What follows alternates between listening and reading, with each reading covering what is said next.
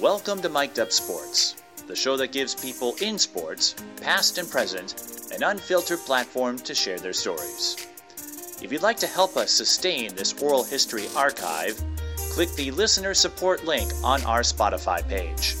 Thanks for joining us and enjoy the show.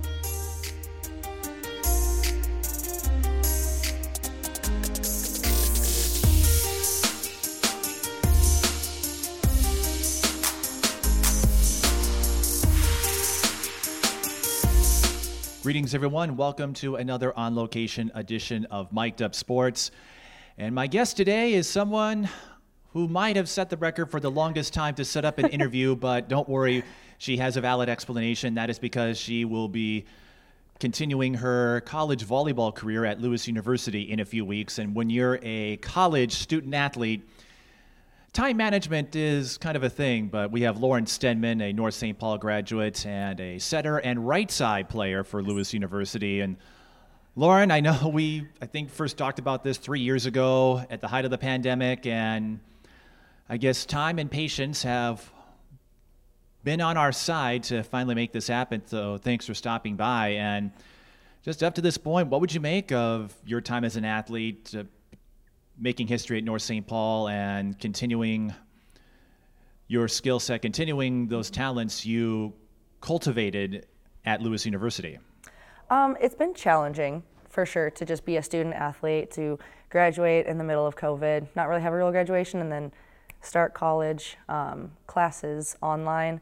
But it's been a great area of growth for me. I've learned a lot of time management, a lot of um, perseverance. Um, being at Lewis gives you a good chance to, you know, learn who you are and learn how to handle relationships with your teammates. So um, the whole experience from high school sports of ending on a great note and then starting brand new, fresh at a different school at a higher level um, has just shown me how to grow through challenges and learn myself as a new person. And one of them, like you said, was graduating in the middle of COVID. so we had everything remote for a time. And when I look at your numbers and the stats, and I'm guessing it's like this for just about every player mm-hmm. who went through that, what we call COVID year.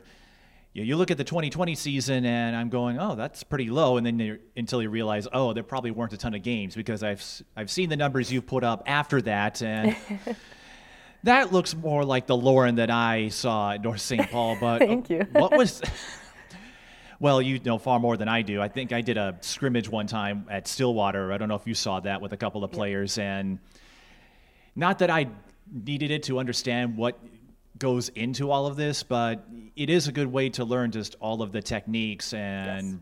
instincts that you develop and how no matter what level you are, it doesn't come right away. It takes a lot of practice and a lot of repetition, especially in a sport as fast as volleyball with all the split second decisions that go into it. Yes, yep, that is 100% what volleyball is. Um, sometimes you can use some strategy, but especially at the college level that we're or that I'm playing at now, everything is so fast that you have to be able to just quick react and make a smart decision. I'd like to think I don't know how many volleyball players are gamers, but if there was a thing for like quick time gaming leagues, I would think volleyball players would have the advantage. Sometimes, some of us, yes. Um, I think the ones that are um, maybe in the back row where the ball is getting hit at you pretty fast might have some quicker reaction time, but um, some of us, we still struggle with it. well, you haven't struggled on the court. Uh, Two time All GLVC first team honoree, yes. if my research is correct. Yes. But something interesting, I know I typically start at the beginning, but I was curious about this because when I covered you at North St. Paul, you did a little bit of everything, mm-hmm. but mm-hmm. I noticed you play setter and right side. So I don't know what if there was a transition involved with that because I don't remember you as a setter primarily on North St. Paul. That was Bria's job, and you right. would handle back row, front row. It seemed like no matter where you were slotted, you'd find a way to contribute. Mm-hmm. What was that adjustment like for you going from someone who might lead the attack in high school to being the setup maestro who's logging over a thousand assists a season? um, it was an easy transition, if I'm being honest. Um, in high school, um, specifically North, um, I knew that my role was a hitter um, just because of that's how the team dynamic worked. I needed to step up as the hitter. Um, but then for club, I was more in the setter position and then just kind of a minor hitter. So that was more of my role in that situation. So then when I got to college, we started training both as a hitter and as a setter, but I realized that my choice as a role would be more of a setter because I can lead in a manner that's more of my personality. Um, so switching over once I got to college was pretty easy. I had a lot of conversations with my coach and said, you know, I just think that this is a little bit easier on my body. Um, I like being able to make the decisions of who can I set and who can I cheer for the hardest. You know, like um, I like the skill of setting a lot more um, than hitting, but um, starting hitting was, I mean, it was really fun. But then I just learned that setting as a whole, that position was a best fit for my personality. And I'd still like to think you've got a mean swing from what I remember yes. in your time at North. I have to ask you though, when you decided to transition to more of a setter role, did you hit up Bria for any advice? Because you were, I'm guessing, accustomed to capitalizing on her passes, her sets, and now here you are having to do the same thing for your teammates. Yeah, um, Bria and I always had a relationship in high school that we kind of just, you know, fed off of each other. So once we both went our separate ways, we kind of knew what we needed to do. Um, our senior year, we were um, voted uh, co MVP. Um, so it was really fun to share that with her. So all throughout high school, we kind of just shared that together. So we were able to grow as our own once we got to college. So I take it she gave you some helpful advice when you said, "Hey, I'm going to be a setter now." yes, yep.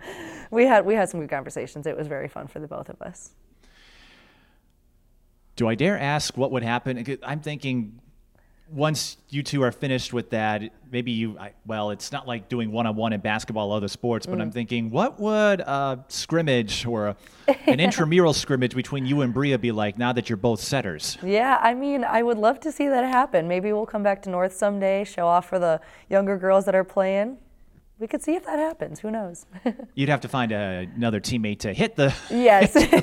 That's where volleyball's a little different. Uh, you can't do it all by yourself. True. That is very true.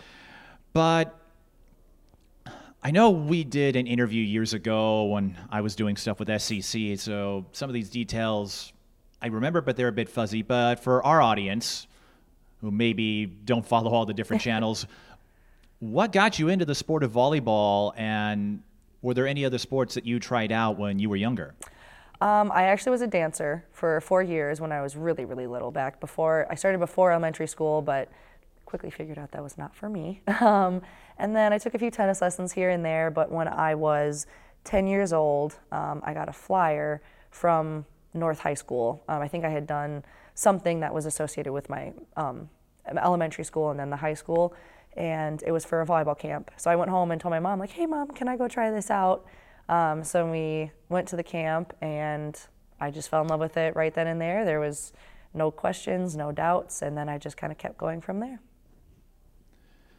So you were this close to taking up dancing as a career? Yeah. Oh, yeah. Well, no wonder why you're so graceful out there. I, yeah, it's, it's all the practice of the fluid motions. My dives just go. and what attracted you to the sport over time? What did you enjoy most about it when you were locked into pursuing this volleyball path? I really liked that it was a team sport. Um, I also liked um, just the small things about it, like being able to dive. I liked trying to learn how to serve. Um, I liked that it wasn't a contact sport. I really liked that it was not contact because my mom tried to get me into basketball. That was not going to happen. So I liked that there was something separating the other teams. So you could just kind of be with your team. And then I just loved how fast paced it was, even as a little kid, because you know you're brand new to it, trying to learn all these things, and it was just something just clicked. So.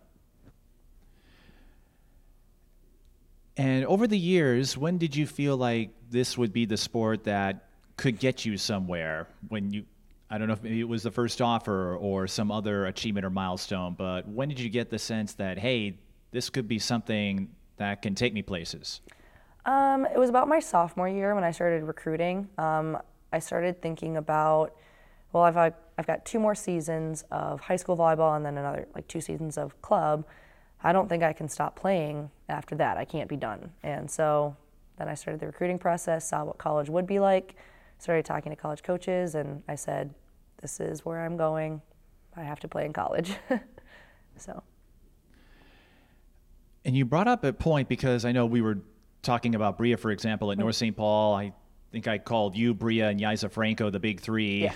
uh, who helped North St. Paul make some history. And then you had Selena Rodriguez, and there's a few others who were solid athletes. And then I just remembered, too, with your club experience, I think you got to play alongside Maddie Whittington. Yes, I who did. was Miss Volleyball, and unfortunately her career ended prematurely with injury, but she's doing quite well. And I'm wondering, uh, what did you learn from all of these different players that you got to work alongside with in high school and club? I don't know them all by heart, but you got to get a taste of a lot of different athletes and work with a lot of different skill sets, and I feel that's played a big part into what you've been able to do at Lewis now. Yes, um, I would definitely say um, in the moment when I knew them, I didn't quite think about it.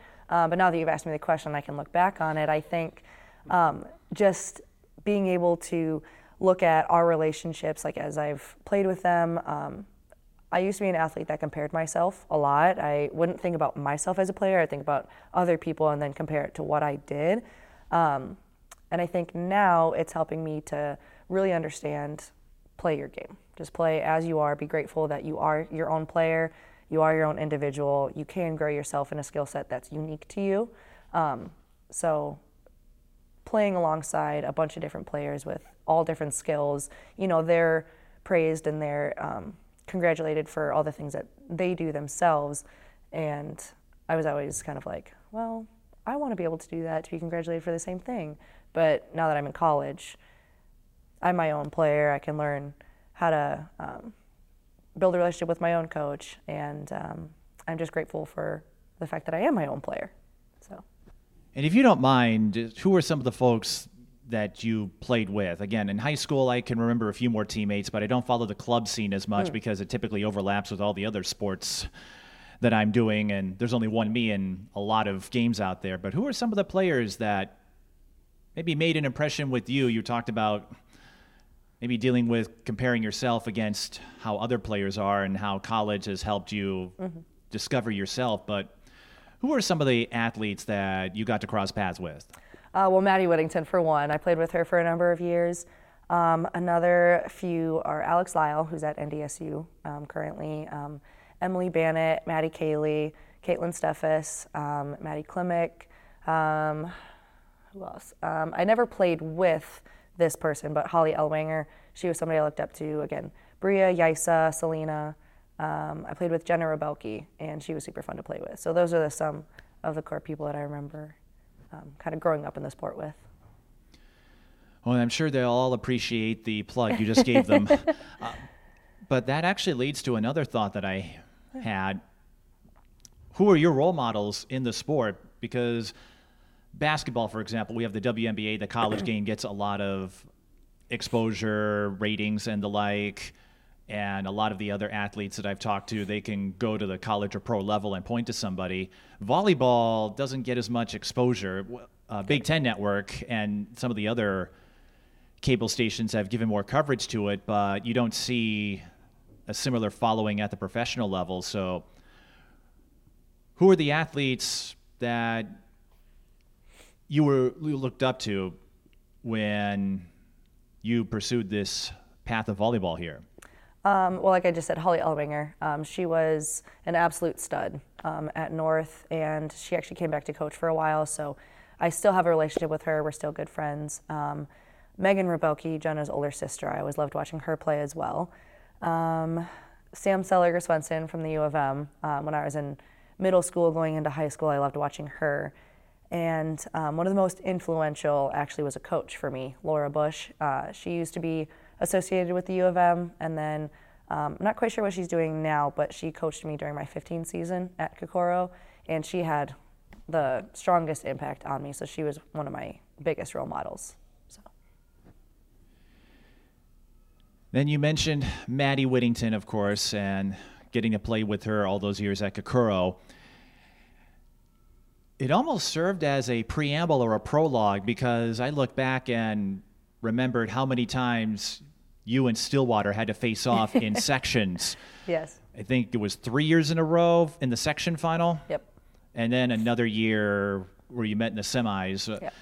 So, what were those rivalry games like? I guess I call them that because it seemed like these were the two that always would meet, and Stillwater was the, a solid group, or they had the upper hand, and then North St. Paul was able to work their way to that point. But what was that like when you had to go up against your club partner and Maddie, and every year it seemed like you were doing it for the right to go to state? Yeah. Um, it was a lot of mixed emotions, I'll be honest. Um, I really wanted her to do well because she was my friend and, you know, closest friend in high school. So I really wanted her to always have a good game, but I always wanted us to win. So I always wanted to be able to cheer for her and say, hey, you played so great, you played so great, because I know that, you know, success is important. And I always love watching her play well. Um, but then as my own team, I always want us to just be a little bit further on top. And on that note, North St. Paul, again, had some great teams over the years, but until I think 2019, when you and Bria Yaisa and that group made it to state, they had never won a mm-hmm. section championship before, never had a state tournament appearance. But they were always a team that was in the mix. Oh, like the season before, you won 20, 21 games in a row to start before your first loss. So, yes. what was that like? It's not like North St. Paul was in rebuilding mode. They had a lot of mm-hmm. solid pieces to make that puzzle work, but what do you look back on most fondly and perhaps most educationally, if that's the right word, playing for a program that was trying to get in the mix with some of the perennials in high school volleyball? Um, well, I think it's really important to just remember that there's lots of competition all throughout every conference, and I think that's part of what was um, putting a little bit of that roadblock is that we were a really good team, but there was always just this good mix of competition, and so there was always a little bit of a battle between different teams, and so there's competition and skill and um, what team is slightly stronger just shifts every year, and so the year that you know we did go to state, we won sections, it had shifted, and we fought back and um, took the top spot for that year. Um, but I think every year leading up it was always just kind of these teams were pretty even and it was just a little bit, you know, game by game competition stuff like that. So, yeah. So, how do you think those matchups with Stillwater in sections again, 3 years in a row you had to face them for the right to go to state. How do you think that fueled yourself and your teammates where you would have some fantastic campaigns, resumes, and then have it. You know, no one wants to see their season end before state, but to go through that a couple of times, I think the year before it was a five set thriller where yes. the last set. Anytime you go to a fifth set, it's like, well, this could go in any direction. Uh, but how do you think those earlier battles motivated you and the rest of the team to, as you put it, uh, do a little better than than your one of your best friends' teams. Yeah.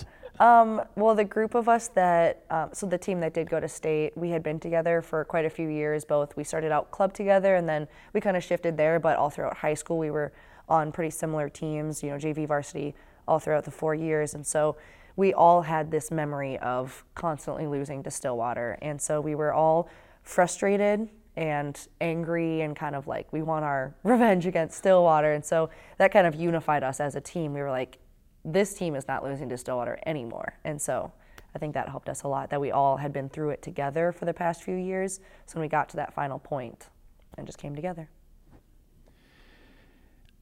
And how do you feel your time as a polar helped develop you both as an athlete and as a person going through all of those ups and downs, whether it was engaging with Stillwater for sections all the darn time, yeah. or some of the other, perhaps more, I'm going to say minuscule, but facets that we don't always see because there's a lot that goes into these games, and it's something I've mentioned, or I try to bring up in conversation, like, hey, we only see what's on the court or on the field.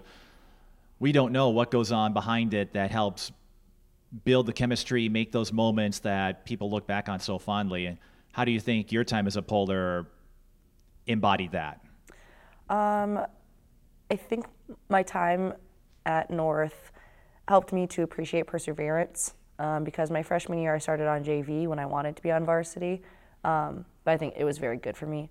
Um, but then growing all four years with the same team and just kind of slowly graduating some people and bringing in new people, um, you get to inherit a dream and then pass it on.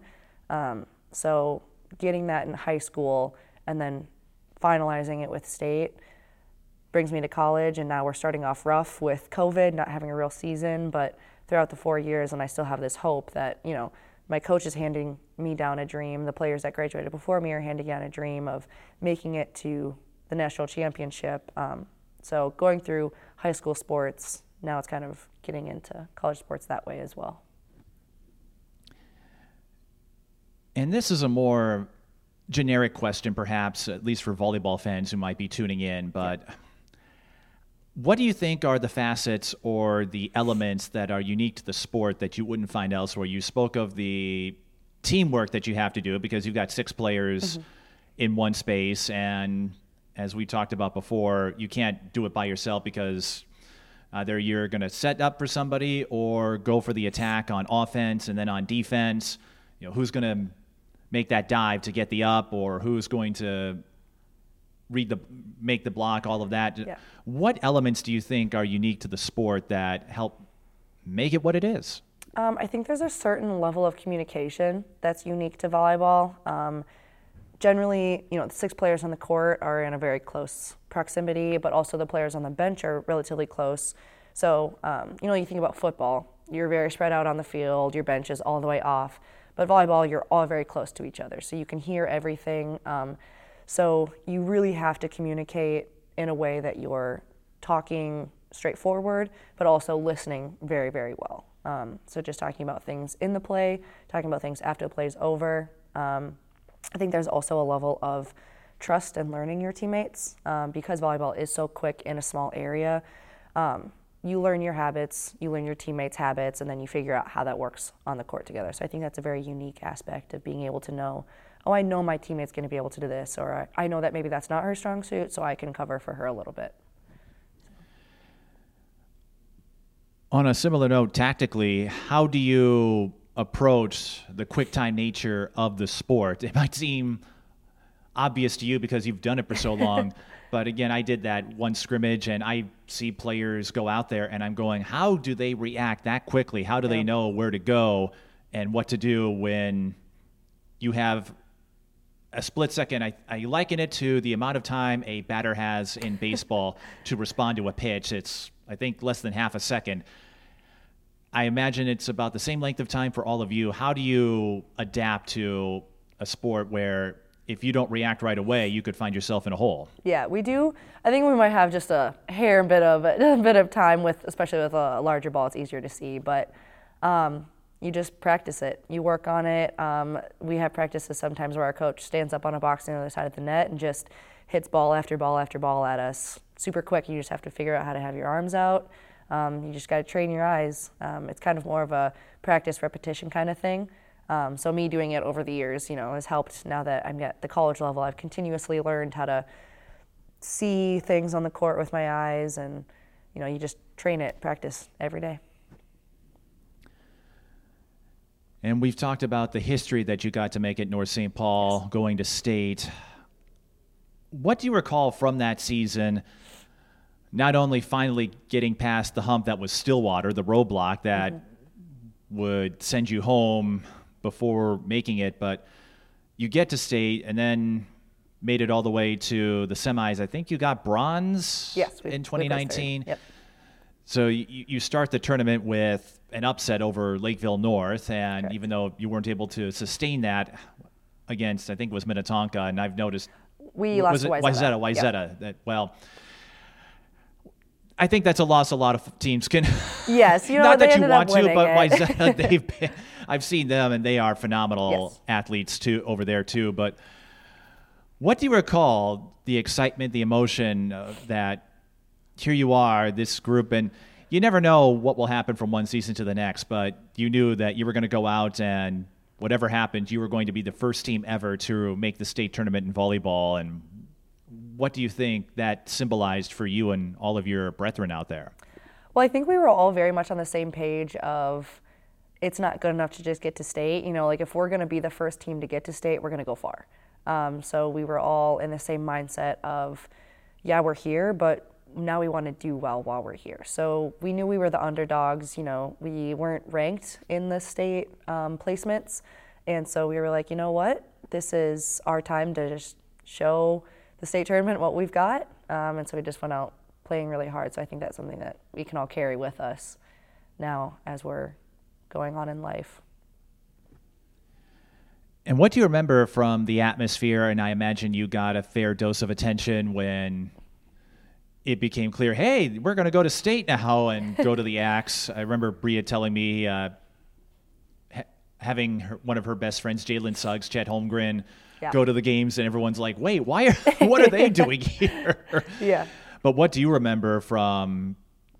I guess I would say having celebrity status for a little while. It was crazy, overwhelming, surreal. It just, you know, at the end of it, you're kind of just like, that just happened. Whoa. Um, but in the moment, it just felt very, um, it was incredible. I mean, your team is there together, your school is there together. So it was just an overall crazy experience.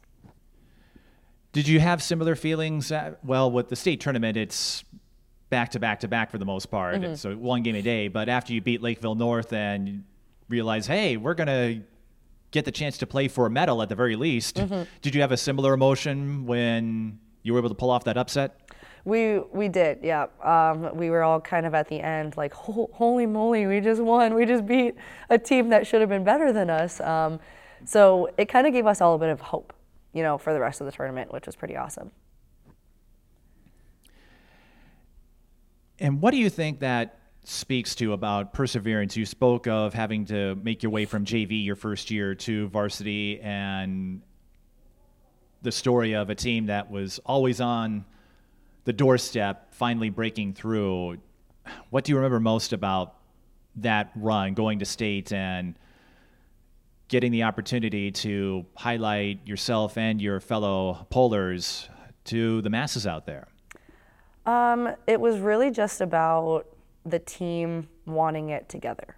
That was basically the whole thing of the entire season. We started off um, united as one. That's what we had on our shirts always. Um, so for throughout the whole season, that's what I just remember is every game we wanted it together. So then by the state, time we got to the state tournament, it was kind of drilled in our heads. It was a habit of us to think that that when we were out on the court, when we were on the bench, everybody was together playing really hard.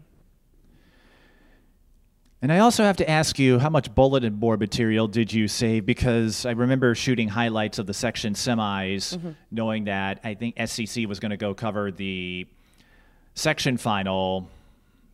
So uh, in my head, I'm thinking, all right, I'll go and shoot some highlights, and then I can send them over to SCC. They can use them for pregame, and we can kind of illustrate how we got here. But in the highlights, I found the banners. Mm-hmm that keep track of section and state titles and notice volleyballs was blank. Yes. I started with that, and your coach, Stephanie Blanda, was. She took it humorously. Yeah. We have that kind of sense of humor about ourselves, but she said, no pressure. I'm going, oh, I wonder if they're going to. I wonder if the. I'm sure the players are going to see that and go, all right, let's. let's fix that. I don't know what if that's something that added motivation or what, but I just find that to be an amusing moment, an amusing side note yeah. to that run, to the fact that you were able to fill up that column. So there was yeah. at least one entry, and that can never be taken away. Yes, correct. Um, I think a lot of us, especially the older girls, we were really thinking about it because, you know, it's your last year of high school. You want something of yours to be put up there, even if it's not your name. Um, so I know I was thinking about it, um, just seeing the fact that there wasn't anything up there. Um, I know all of us wanted our year 2019 to be up there. Well, if I ever do that again, or if it ever comes up, I can't say, uh, "You see that blank spot?" Not blank anymore. No.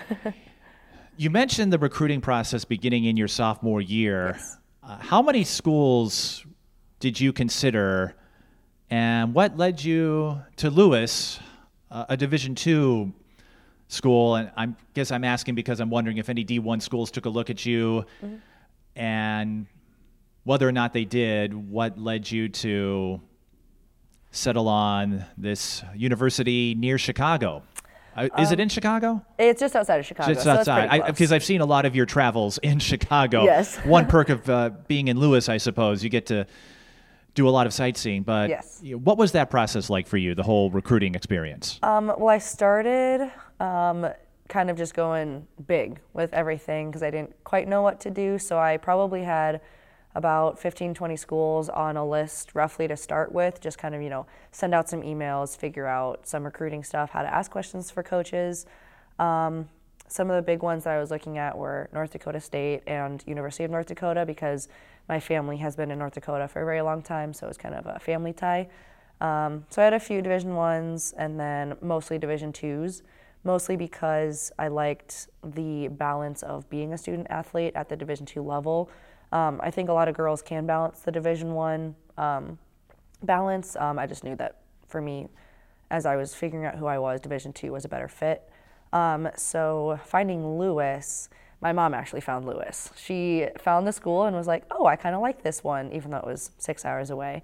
And she sent the email to Coach Laura Lee Smith, and she emailed back, saw me at a tournament, and at first I didn't even know anything. And then my mom showed me the email from Laura Lee. Uh, I had a phone call with her, took a visit, and it was fantastic. I, it wasn't my first visit, but it was the visit I loved the most. And Laura Lee had basically told me, I like you. I want to. I want you to play for me. Um, she didn't play any games or anything. She was very straightforward with it. So that was kind of when I knew Lewis might just be the place for me. I love the closed campus. I love the coach. The players here seem very honest. Um, and then a week later, I'd gotten the offer and accepted it. Interesting. Well, and I suppose the visit you love the most is the one that will stand out, Yes. whether it's your first or your last or somewhere in between. And we've touched on this already, but going into that first year where I don't think anyone got to play a whole lot, especially I think D2, D3 had a smaller schedule. D1, it was, I don't know how they pulled it off. Yeah, that was crazy. it was rough on me because I couldn't do any sports. I'm so happy that's behind us. But what was that like that first year where everything is remote? You got a few games in, but you, I'm guessing you didn't get the experience that you signed up for. Not that any of it was your fault or your teammates' fault or coach. It, it just it's one of those moments where you realize we only can control so many things in our lives. But what was that fr- freshman year like for you, where everything was online and you had no idea whether or not your next game was going to take place as scheduled. Yeah, um, it was almost kind of a blur looking back on it because everything was just fast and new, and it was new for everybody. So it wasn't just new for us, but it was new for coaches, it was new for returning players. Um, but going into the season, I had an idea of what I thought I would expect. You know, a fall season where I would come in, start practicing, maybe get a little playing time here and there. Um, and then season was postponed, so then we only had conference games, um, and then it was weekly testing. It was getting vaccines and no NCAA tournament at all. So it was a very interesting season. Um, it was kind of a bit of a shock to be, well, here's a collegiate game, but it's not a true collegiate experience. Um, so it was a bit bit odd, but you know, happened. That's a good way of summing it up. It happened. it happened. well, the next year, things, as far as the season goes, much more normal. There were some adjustments that had to be made, but it was uh, nothing, you know, nothing like your first year. You mm-hmm. knew there would be a tournament for, for one, and I think you've been to one or two yes, we've been to regionals two years. regionals. Okay, that's right, because D2, they run it a little differently than Yeah. D1.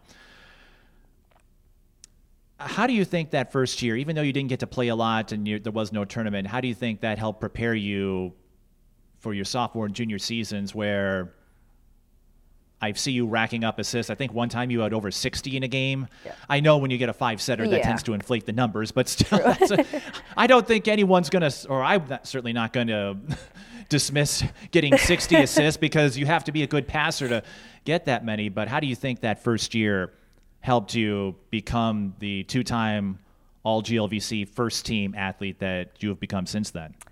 Um, I think um, the season as a whole, you get a little bit of outside competition with the teams that you're going to play in the future. But overall, the year helped me more outside of volleyball, just get adjusted to the college life. So, with classes, um, hanging out with my teammates, having meetings with my coaches.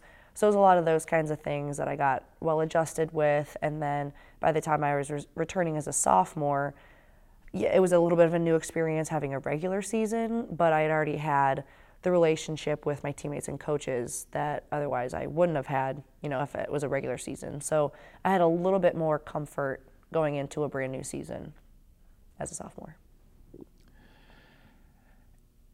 And I imagine most athletes don't pay attention to numbers, especially in the middle of a season or afterwards. It's yeah. usually the last thing on their mind. But when you look back and see the stats you've tallied, especially the set assists you have, I mm-hmm. look at some of the hitting statistics and others, and I see, okay, she can still hit the ball if necessary. but do you ever look back on that and go, holy cow, how did I get that many? 1,200 your sophomore year, not quite as many last year, but still over a 1,000. And that's about a 1,000 more than I could probably rack up in, in a fall season's worth of time.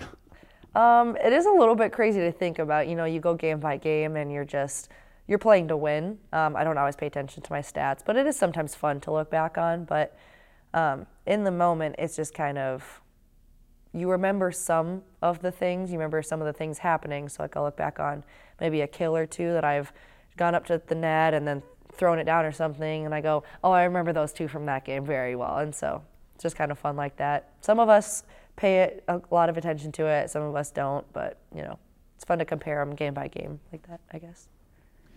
So what you're telling me is that you don't keep mental notes of all the assists you have logged in volleyball. No, I do not. Nope. I care more, I guess, about um, playing with the team. I remember those things a little bit clearer. I suppose when you have over 2,000 and perhaps could get to 3,000, if not more, it'd be tough to remember them all. Yes, yep. And I'm not a numbers girl either, so. That's what we're here for. I'm yep. here for. I agree numbers. But I found that the most fascinating that you were able to make that transition and do it hmm. so smoothly.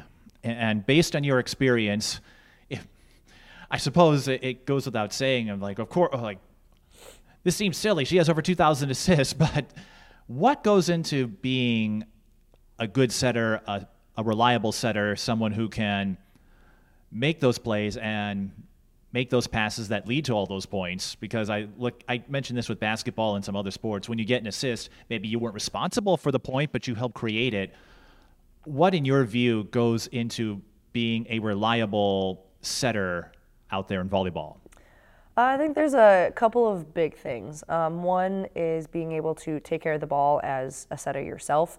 So having disciplined fundamentals, um, having good feet, quick feet where you beat the ball, having your hands up early, strong release. So taking care of it on your own. Um, but then it also depends on your passers. You know, like if your passers trust that you can get to the ball. So there's that aspect to it. And then also your hitters. Um, knowing what kind of hitter they are, um, especially at this level, you can learn your teammates based on if they have, uh, you know, a quicker arm or maybe they have more of a heavy arm that isn't, you know, as, you know, quick reaction like a whip. Um, maybe they reach a little bit higher, they have a slightly longer arm. So it's a lot of taking care of the ball as yourself, but also having a relationship and trust with your teammates that, okay, I kind of know what this passer is going to be like. I can mentally prepare, and then I know what kind of set this teammate needs. So we're going to flow as a unit that way. So that's kind of the biggest part as a setter.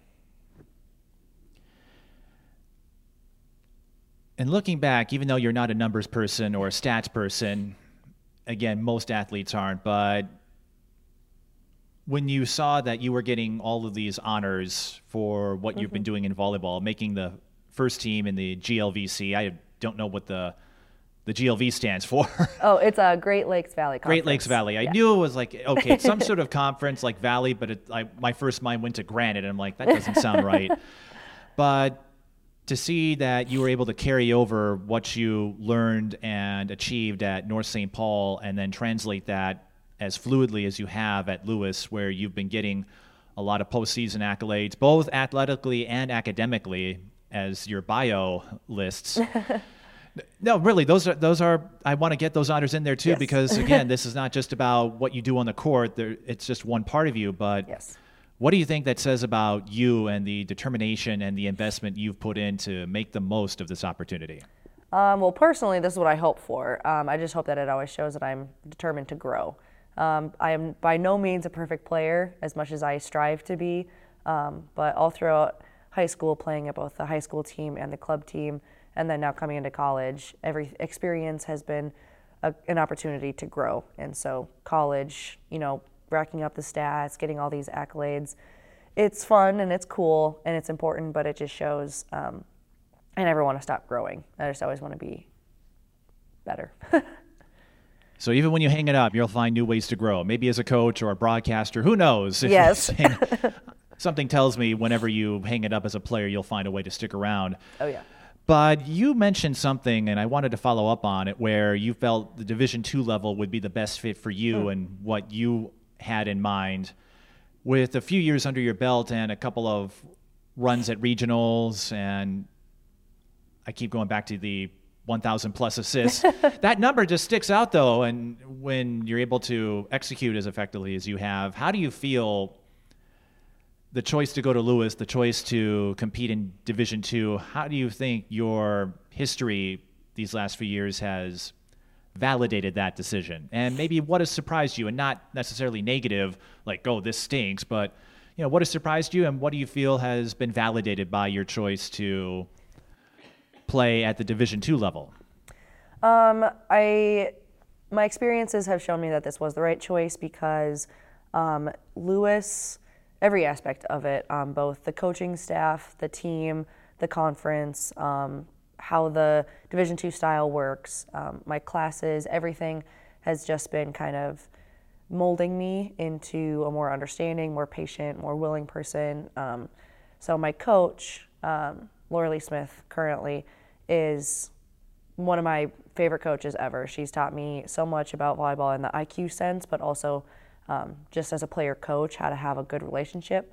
Um, so the Division two level, she understands what Division two is like, and so she's really good about helping us to organize our classes, figure out home life, because she pulls from everywhere. You know, some local girls, some far away, um, and so she knows that Division two, while it's not as demanding as Division one, still quite demanding. Um, and so having her at school has helped me to kind of figure out that Division two is one of the best places you can go because it teaches you management, um, both with time, people, academics, just everything. Um, teaches you a lot of patience, a lot of ter- determination, but it also leaves a lot of room for success. So I think that's what Division two has really given me um, through my years at college. Well, you touched on another point that I wanted to mention. No, I appreciate that. this should make for maybe the smoothest segue of this yeah. discussion we're having. But for others out there, we get, of course Division One gets the most attention when you see the growth in the tournaments. I think the Division One Women's Volleyball Championship will air on network TV mm-hmm. this year for the first time ever after being on ESPN. And I've been to a lot of Gophers games. I, when I was a student there, and afterward they always draw big crowds, Big Ten, which is about to become the Big Twenty. yes. Oh my goodness. I guess that's one perk of being in Division Two. You don't have to worry about being caught up in the realignment roller coaster, at least not at the level that yeah. the major D1 schools are at the moment. But that's another story. So Division One, of course, gets the most attention. That's usually seen as the highest level of competition.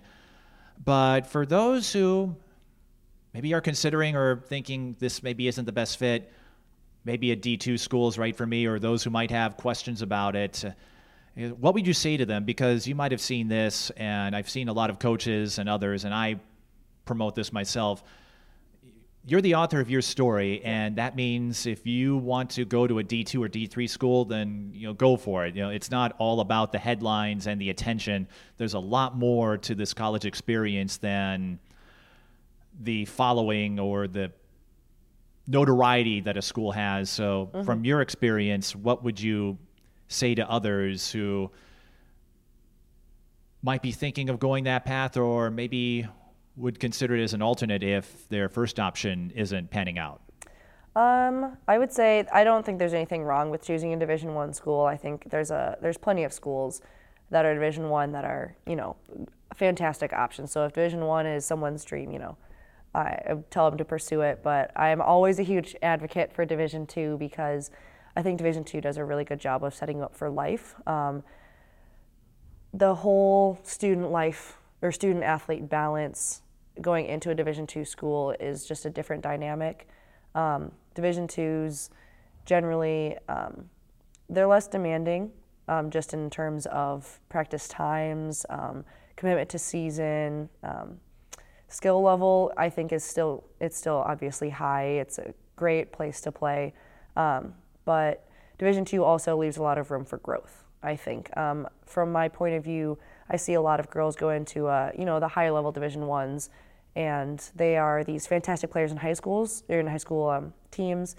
So then they go in and they just start playing right away. Whereas Division two, there's a lot of room for, you know, growing and earning a playing spot um, that I've seen especially happen to myself and to some of my teammates. So I would argue Division two is a great place for um, both personal and athletic growth.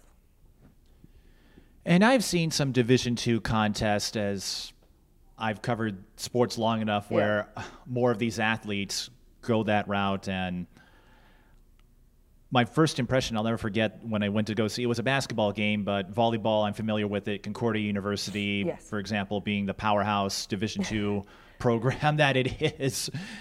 You go to those games and maybe they don't go pro. That mm-hmm. and for a lot of athletes, I don't think that's in their future per se. I'm sure you'd love it if you had a chance to play professionally, but you know, hey, this is just one part of me. But overall, the the competition, the talent level in Division two games, I've said is up there. I don't know yes. if they could hold their own against D1, but that's not really why I'm there. But you go to those games and it, it, those athletes, they, they come to play, they know how to play. Mm-hmm. You're going to get uh, an entertaining matchup at yes. that level. Absolutely, absolutely. Division two, I think a lot of the conferences um, throughout the country are very um, even in terms of like we have a lot of players that are super strong, super fast, super smart, and so um, when you come together for NCAA at the end of the season, everybody's been working hard for all these different things, and then you can see different teams that have different ways of playing, um, which you do see that at Division One as well. But Division Two is just kind of there's so many schools everywhere that come together for the end of the season, and you can see that there's a lot of different ways of playing. Um, there's a lot of different types of players um, that excel in their own area. So. On that note, Lauren, we've talked about all of the people you've been able to play with, and mm. volleyball again is a little different. You're not going up against anyone individually. Yeah. Like you mentioned, that you have your own space, and it's been quite clear. They make it quite clear you can't cross over. No. I once called a section final that ended when a team crossed the center line. Yep. Which was one of the stranger endings I've seen yeah. in a game. Mike, I will, I'll never forget the call. This is a bit of a tangent, but I think I yelled, oh, Task across the center line. And then I didn't know what to say for the next 30, 40 seconds because, yep. like, uh, okay, well, it's over. Yeah, that's the game. that's the game. Strange way to end it. But with that caveat of how volleyball works, who would you say have been the toughest players you've had to face that you could recall? And again, I know it's the caveats there with the front line on the block. You've got the back row, the libero, of course. So a lot of different players who can bring their best to match your wits. But who are some players that really gave you a test? Um, well, some teams we play during preseason um, can give us a run for our money. Um, Concordia St. Paul is one that was a very, very tough match. Um, there's been plenty of teams in our Denver, Colorado tournament um, that they they can push hard against us and really bring out a better team in us. Um, there's a bunch of teams in our conference. We used to play Southern Indiana, who has now moved to a different conference, but they were always a good rival. Um, this past season was Quincy University. They were a really good one. Um, so we just have a lot of teams in our conference that have been able to, you know, push hard against us and challenge us like that. So more of teams than individuals. Yeah. Per se. Yeah. Although I imagine you know, going back to the high school conversations going up against Maddie was always Yes. a fun battle. Yes, um, in those kinds of games, when you have a player who is a little bit stronger, um, your team kind of hyper focuses on that and shutting them down because that's usually the powerhouse. So that's what we really try to do with Maddie in a lot of those games. And uh, well, I guess in Wayzata that's a little harder because who do you try to Yeah. stop? I've seen the teams they fielded, and it's always fun though, and, and I think it speaks to the friendships that are generated through high school club, college, and how you follow each other no matter what jersey you're wearing, what colors you're wearing. I'll never forget the year you finally won sections and beat Stillwater after the celebration. I remember seeing you with Maddie and just getting it all out there, letting those emotions run Yeah. and all of that. Uh, what do you what do you think volleyball has given you the most with the friendships and everything that you've experienced to this point? What are you most proud of that volleyball has created? Like, if it wasn't for the sport, this wouldn't have happened. What are you most proud of in terms of what volleyball has given you? Um, lots of memories and friendships, to be honest. Um, like I had said before, you know, with North, you go through all these things over mul- multiple years with your teammates, so you all have these memories together, and you're kind of connected by that. So, especially with Lewis, um, we go through playing teams in our conference together, and all of us have this experience of, oh, we didn't play super strong about against this team this game, so all of us are going to turn it around this game, and so then you figure out how to play that way, and then um, you spend a lot of time around them outside of volleyball, so you really get to know them just as a person. Um, so I'd say that's the biggest thing that volleyball has given me over the years is I've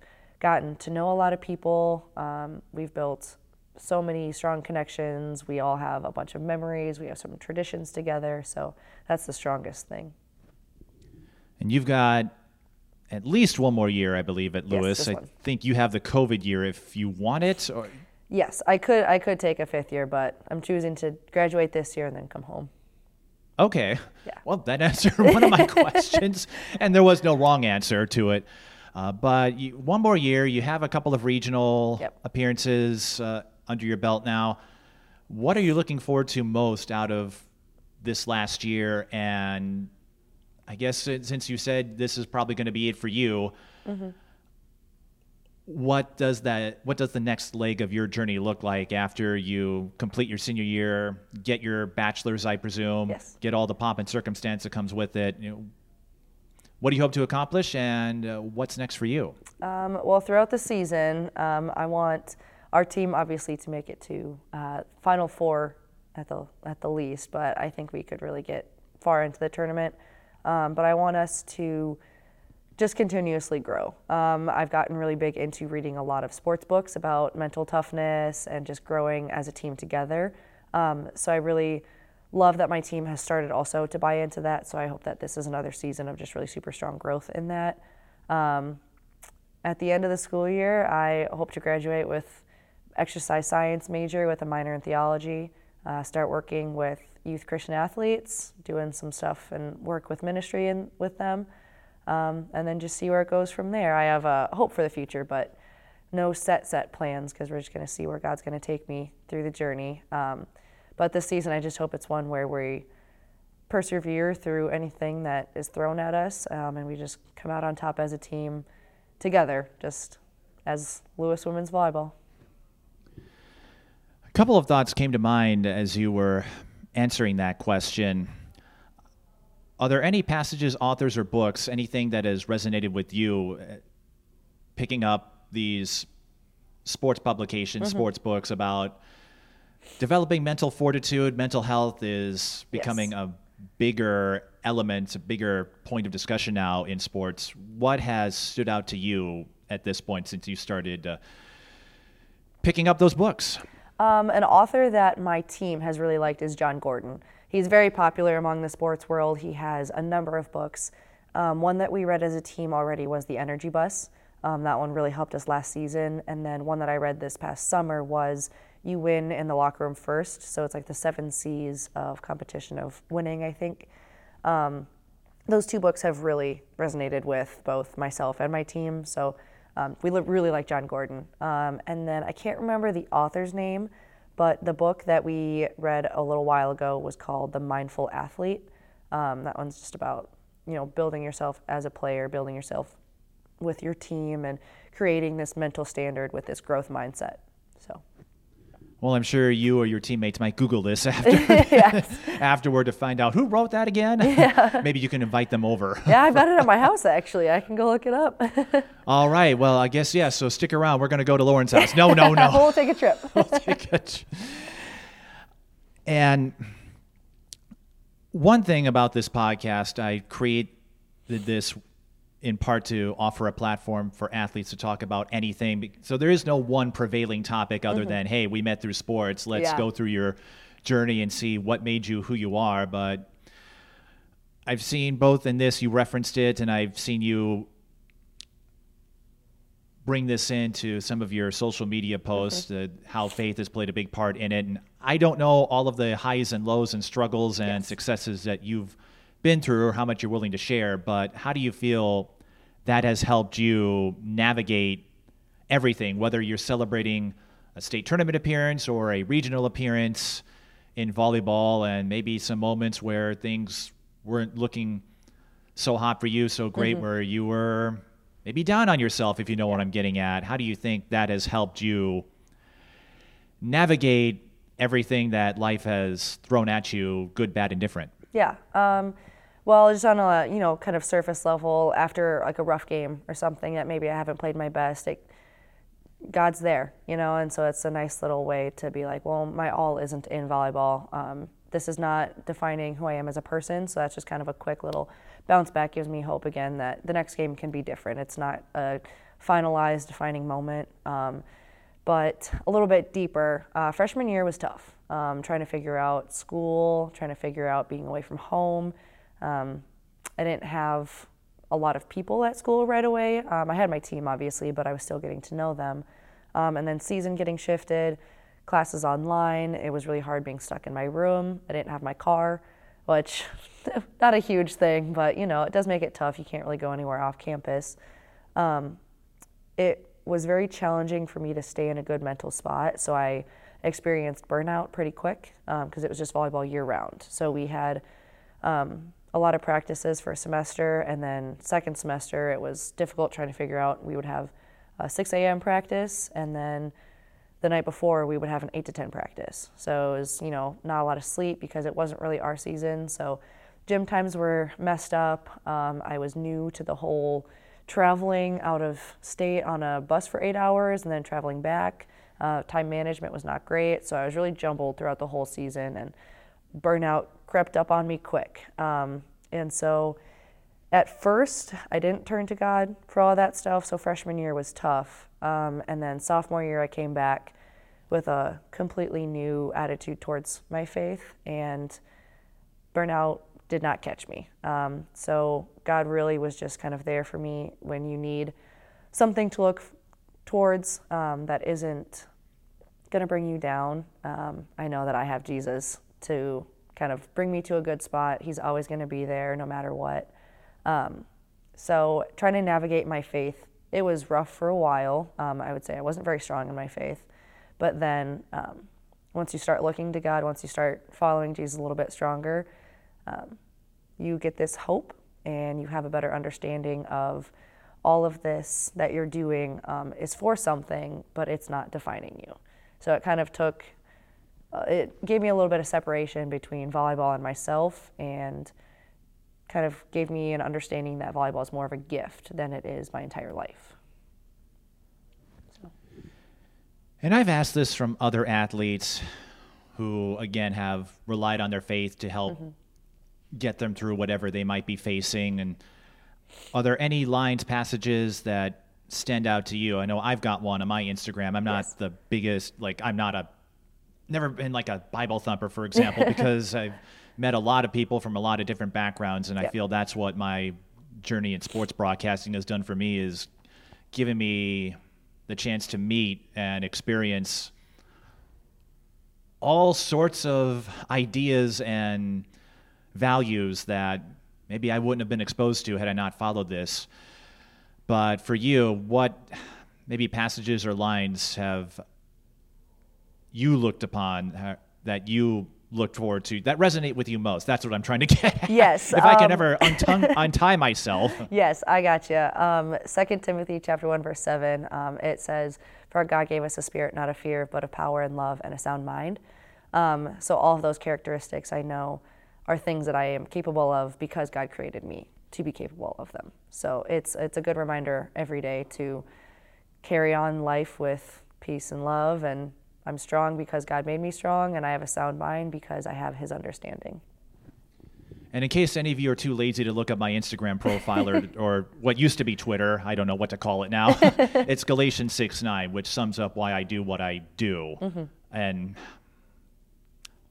how it kind of just keeps me going. I say, well, every year it's the people that keep me coming back to doing more events, even in times where things weren't so great or something would blow up or fizzle out and you kind of feel deflated. So that's my little secret.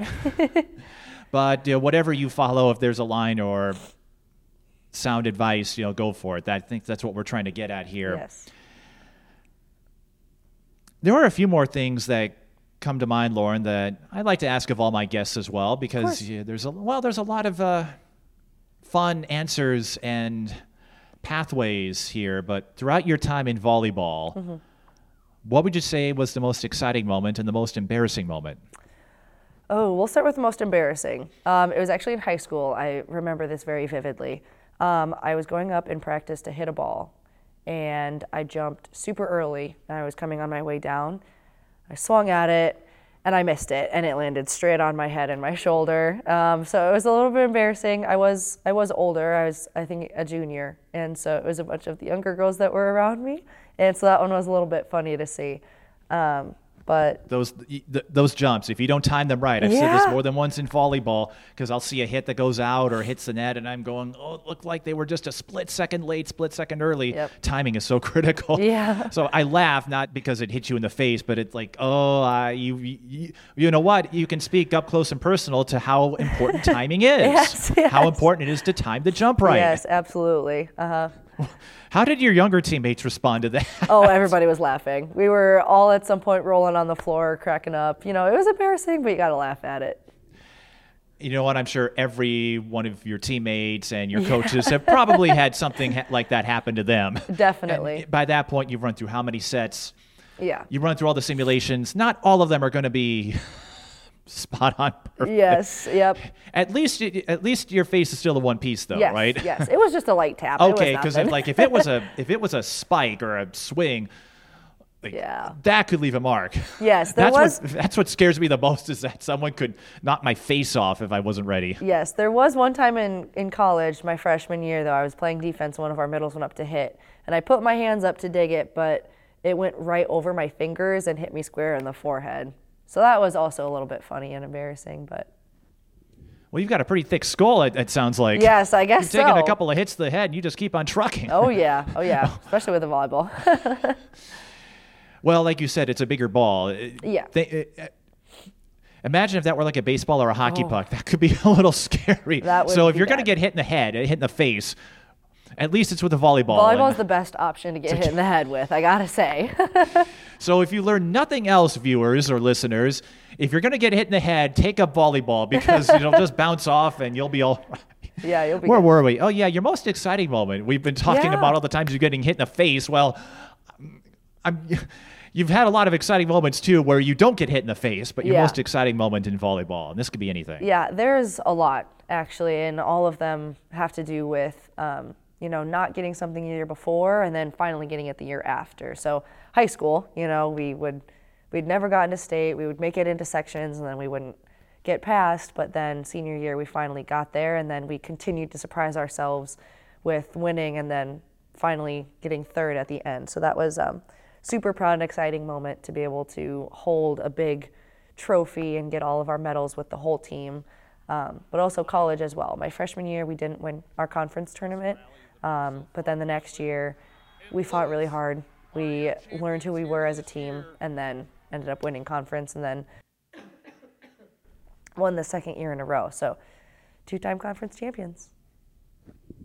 and maybe a third is in the wings. We'll have to see. Another question I like to throw at my guests because the answers always uh, go all over the place in a fun way. What would you say is the most unusual thing about yourself if people hadn't met you for the first time? What's something fun, unique, and unusual that makes you who you are? Ooh, um, I'm a huge book reader, um, and that's a very, I mean, I, I guess a common thing to say, but You did kind of allude to it, I guess, with Yeah, um, the sports books you're reading. but I like basically every genre. Usually, I think people have just one that they like, um, but I can read fantasy books, I can read romance books, I can read mystery books, um, books that were written in the 90s that are a classic romance, I guess, or something. But You just dated me, or you, you come close from like the 90s. You weren't even born yet. no, no, it's not. That's all right. I can date myself too, just from living life. Do you have a favorite author, though? You mentioned not really having any genre, and that's Yeah. fine because that I think opens you up to all sorts of adventures out there. But is there an author or a book that sticks out that you really enjoyed reading? I don't have a favorite author yet. I bounce around through everybody. Um, a lot of people on my team like Colleen Hoover. She's a big one, and I've read a couple books, but I like to keep everything open. Well, you know what, Lauren? I think once you're done with volleyball, you could start a book club, or if you I wanted to launch your own Spotify or YouTube channel, you could do your uh, book reviews. I might. well, if you need any tips with video, I'd be happy to help Oh, because of course, of course. I don't know how common of an answer that is, but Yeah. if that's what makes you you, then it's the perfect answer. Yeah, specifically older books, a lot of Jane Austen and um, Pride and Prejudice. You know, there's the movie, but the book is just fantastic. I mean, it's even better. So, And I've said this too books can do things movies can't. So when I hear people say the book is so much better, and it's like, in some respects, it is because the book isn't limited by a running time Yeah. or budget constraints, depending on what studio is financing it. Mm-hmm. And so I don't look at it, I don't compare books to films that way. Yeah. Like, because I was a big Harry Potter fan. I read Jurassic Park, for example, and I've seen all the film adaptations. And so I look at, okay, there's no way you could adapt every single detail into a Of film. It would be too long. Yeah. But it's kind of fun to see what journey, how do they adapt it, what paths do they take, what decisions. So I look Mm-hmm. at it that way because I try to I think of them as separate mediums. yeah, of course. Uh, but it is though I suppose though it is fun like reading you said Pride and Prejudice and I imagine you've read other books that were adapted into films and seeing how they differ and how you know the book might be better in some ways and then sometimes the film adaptation does things that knock it out of the park too. Yeah. Lauren, I really think you've got something here. I don't know how much of a media mogul you want to be, but this book thing, I really think that could be it could be. It could uh, be. it could be, a if nothing else, a little side hustle to build up your brand name, and Yeah. maybe you become the next Reading Rainbow host. I don't know. It could be. You never know what's in the cards for me.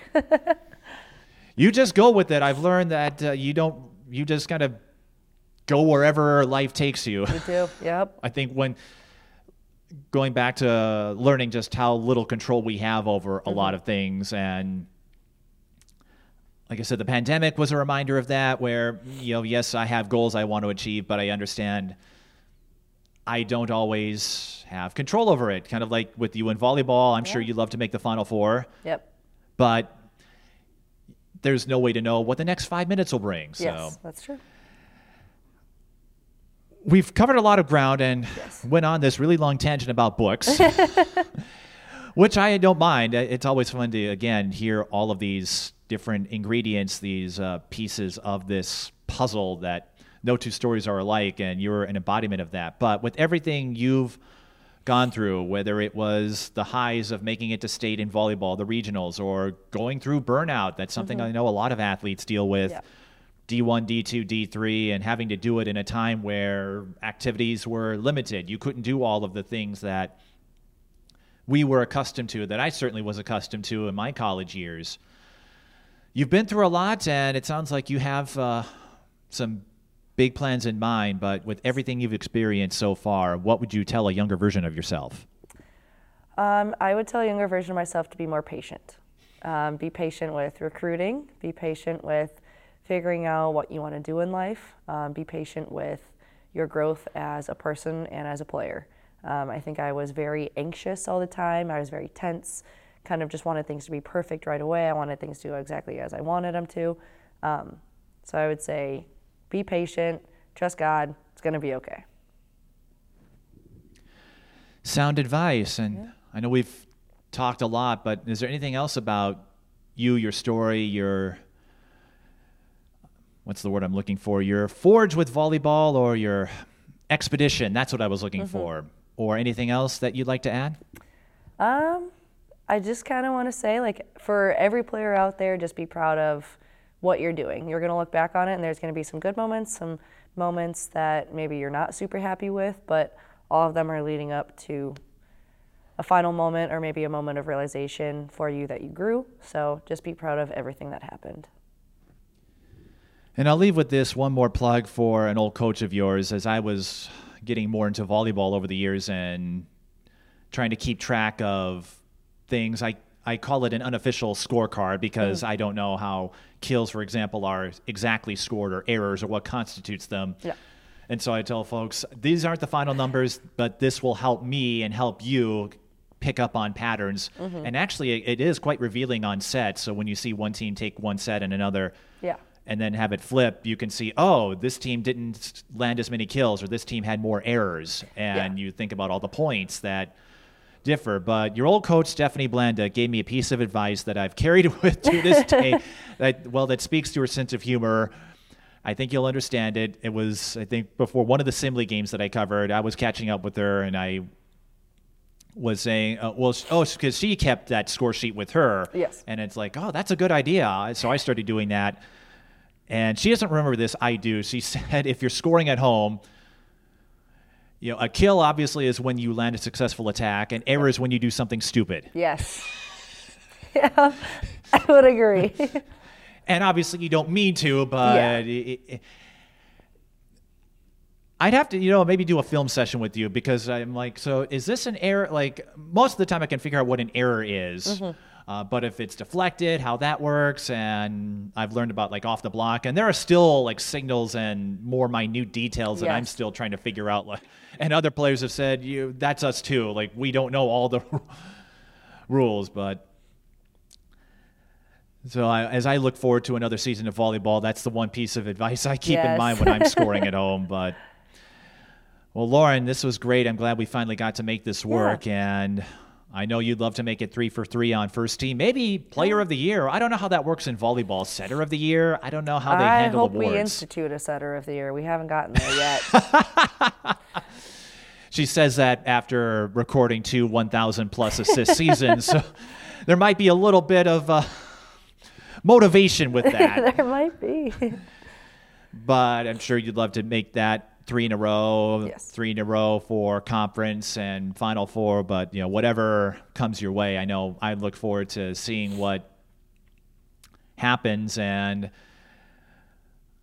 I guess what this exercise science theology thing you talked about, is that so? Are you going to start your own practice? Join? Uh, I don't know how that works exactly. What uh, what you like to do with that level of education uh, completed when you get that degree come springtime? Yeah, there's a lot of organizations out there. Um, there's Athletes in Action is one, um, Fellowship of Christian Athletes.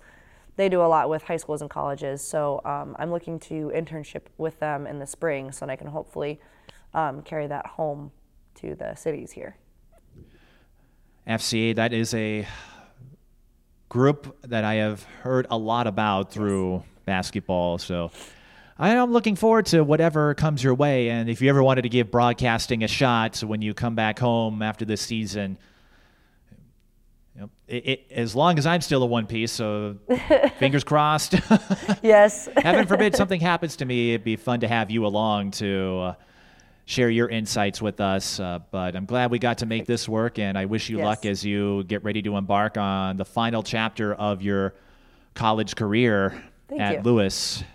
And I guess if I have one request, I don't know if it if it's possible because of how sets work and the number of games, but if you're able to get to 1,500 assists, I'd be a happy guy. I'm gonna work. I'm gonna do my best. We'll work on it. 1,400 will be acceptable too. Okay. Okay. I'll keep the 1500 in mind though. No, it, it really it is amazing to see you blossom.